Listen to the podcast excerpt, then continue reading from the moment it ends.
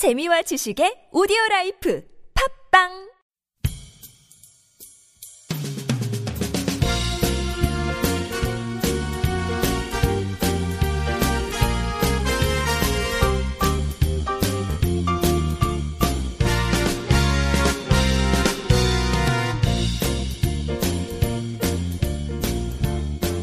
안녕하세요. NK투데이 김준성 기자입니다. 안녕하세요, 문경환 기자입니다. 안녕하세요. 진행자 윤택입니다.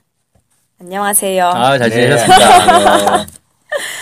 아우, 잘 지냈는데, 오랜만에 하다 보니까 시작을 어떻게 해야 되는지 까먹어 버렸어요. 아, 뭐 맨날 까먹는 것 같긴 한데. 그래서 그냥 바로 오늘은 주제로 들어갈 수 있도록 하겠습니다. 제 동갑 선수 중에 되게 잘 나가는 스포츠 선수 있는데 누군지 아세요? 저랑 동갑인 친구 중에? 어, 박찬호? 어, 아, 너무 하시네요. 박세리?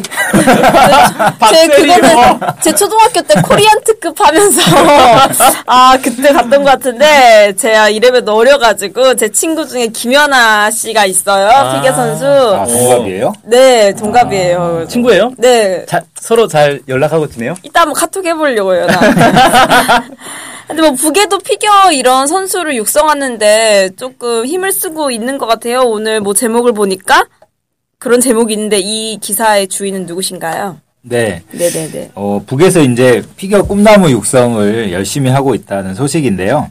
북한 선수들이 2016년 국제 빙상연맹 세계 발전컵 피겨 스케이팅 대회에 출전을 해서 4개 금메달을 땄다고 어, 합니다. 이 우리나라도 출전하는 그런 대회인가요? 아, 우리나라는 여기에 출전하진 않고요. 네. 네. 그 세계 발전컵 그 스페- 피겨 스페 발음이 안 되네.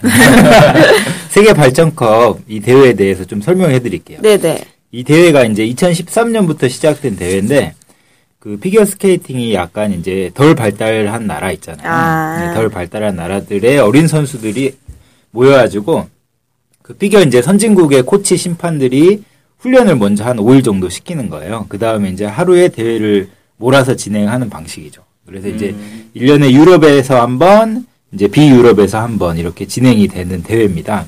우리는 피겨가 발달돼 있으니까 안 가겠군요. 네, 우리나라도 이제 피겨에도 여러 종목이 있거든요. 그래서 이제 뭐 피겨도 있고 페어도 있고 뭐 이제 아이스 댄스 뭐 여러 가지 종류가 있는데 그 중에서 이제 우리나라도 물론 김연아 선수 같이 이제 대표적으로 피겨를 잘하는 선수도 있지만 출전하지 못한 종목들도 많이 있거든요. 근데 아. 이제 우리나라는 아직 이 발전컵 대회에는 출전 안 하고 이제 유망주들이 주로 이제 잘 나가는 그런 주 종목에 쭉 집중하고 있는 상황이에요. 음, 어, 피겨도 종류가 많구나. 네네. 그래서 이번에 이제 보면은 황금철, 로영명, 최양림, 로향미 선수가 개인 종목에서 1등을 해서 금메달을 땄다 그래요. 이름이 다 비슷비슷하네. 네.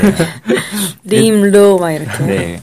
여기 두음 법칙이 없으니까. 네. 네. 그래서 이제 이 폴란드에서 이번 대회가 진행됐는데 어, 이번에 이제 북한, 스페인, 벨기에, 아르헨티나, 뉴질랜드 한 23개 나라에서 90명 정도가 참가를 했습니다. 음, 여기에는 아까 말씀하셨던 그 종목 페어, 뭐 피겨 이런 게 다 포함되나요? 이 네, 대회는? 네. 다 들어가 있고요. 음, 네. 북한은 이제 이 그러면 이제 북한이 피겨를 잘 못하는 나라니까 여기에 이제 포함이 된 거 아니에요? 발전컵에. 그렇죠. 음, 북한은 그 전에는 뭐 피겨 국제 피겨 대회나 이런데 이렇게 나가거나 그러진 않았었나 보죠.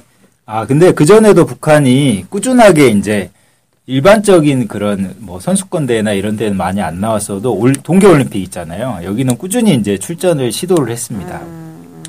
그래서 이제 과거 북한 선수들의 활약상을 좀 보면은 그 2004년에 어, 김영숙 선수라고 있어요. 이 사람이 이제 북한 10대 스포츠 영웅이다라는 말이 있는데 10대. 확실한지 잘 모르겠어요. 나이가 10대라는 네. 얘기는 아니겠네요. 아무튼 이 선수가 있는데 이 선수가 트리글라브컵 국제 피겨 대회 여자 개인 부분에서 우승을 했어요. 음. 네, 그리고 이제 2006년 토리노 동계올림픽에는 북한의 이제 표영명 정용혁 선수가 어, 한국이 이제 보통 피겨 페어에는 출전하지 못하거든요. 이게 출전하고 싶어도 등수에서 잘리면 출전을 못 하는 거예요. 본선에 못 나가는 거죠. 근데 아. 여기에 이제 출전을 해서 좀 눈길을 끌었고요. 음. 그 다음에 2010년에 밴쿠버 올림픽 때는 어, 한국은 이제 떨어졌었는데 그때 당시 이제 남자 싱글 출전권을 이제 북한 선수들이 따기도 했습니다. 어. 예. 그리고 이제 가장 최근에 어, 2013년 그 네벨혼 트로피라고 있었어요. 이게 이제 소치 동계올림픽 출전권을 놓고 그 싸우는 이제 그 경기인데 여기서 뭐 남자부의 최연 선수, 그다음에 페어 스케이팅에 페어는 둘이 하는 거예요. 남자 여자. 네, 둘이 하는 거 이 박소양 송남희 선수가 탈락을 했죠. 그때 이제 원래 12위까지 올림픽에 올라갈 수 있거든요. 근데 이제 북한 선수들이 안타깝게 13위를 해서 아, 네, 떨어졌다고 해요. 12위가 그때 당시 오스트리아였어요. 그래서 그 차이로. 그 피겨 전문 블로거가 있는데 그 송두원 용인 송담대 교수가 이제 그때 영상을 쭉 올려놨어요. 그 영상을 보면은 그 교수가 그때 당시 푸- 북한의 이제 페어 스케이팅 선수들이 그 특히 이제 그 중에 남자 선수는 상당한 기량이었다고 이렇게 평가를 하고 있더라고요. 그 말은 여자 선수 때문에 떨어졌다는. 네, 여자 선수. 은근히. 네, 그래서 이제 북한도 뭐 우리나라처럼 아직 이제 그 두각을 뭐 세계 무대에서 드러내고 있진 못하지만 어, 꾸준하게 이제 유망주 육성을 하면서 이 동계 올림픽에 도전을 하고 있는 상황입니다. 뭐 북한은 그래서 지금 당장보다는 앞으로 몇 년 뒤에 그 결과가 더 궁금해지는 상황인 거네요. 네, 그래서 이제 2018년에 평창 동계 올림픽이 있잖아요. 네. 그래서 그때 이제 북한 선수들이 과연 본선 무대에 진출해서 어떤 결과를 보여줄지 상당히 궁금합니다. 올 수 있어요? 이런 상황 만약 그럼요. 이런 상황이 지속되더라도. 네. 올림픽은 어, 다 오죠. 전쟁 중에도 하니까요, 올림픽은. 어, 스포츠는 역시 세계인을 하나로 묶어주네요. 네, 그러면 뭐 평창에서 뭐 만날 수 있었으면 좋겠네요. 네. 그러면 또 이제 응원 가야죠, 우리가. 네. 같은 민족으로서. 그러면 좀 그 2018년이죠. 네네. 네. 그 18년을 좀 기대해 보면서 오늘의 소식은 이것으로 전달하는 것을 마치도록 하겠습니다. 감사합니다. 네, 감사합니다.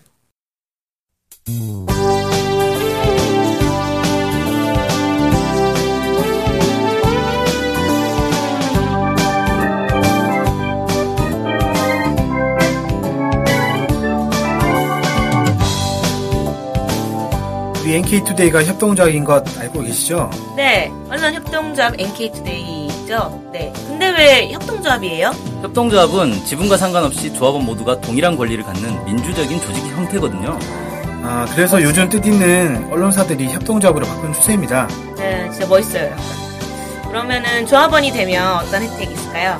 일단 언론 협동조합 NK투데이의 한 가족이 되는 특권을 누릴 수가 있습니다. 특권이요?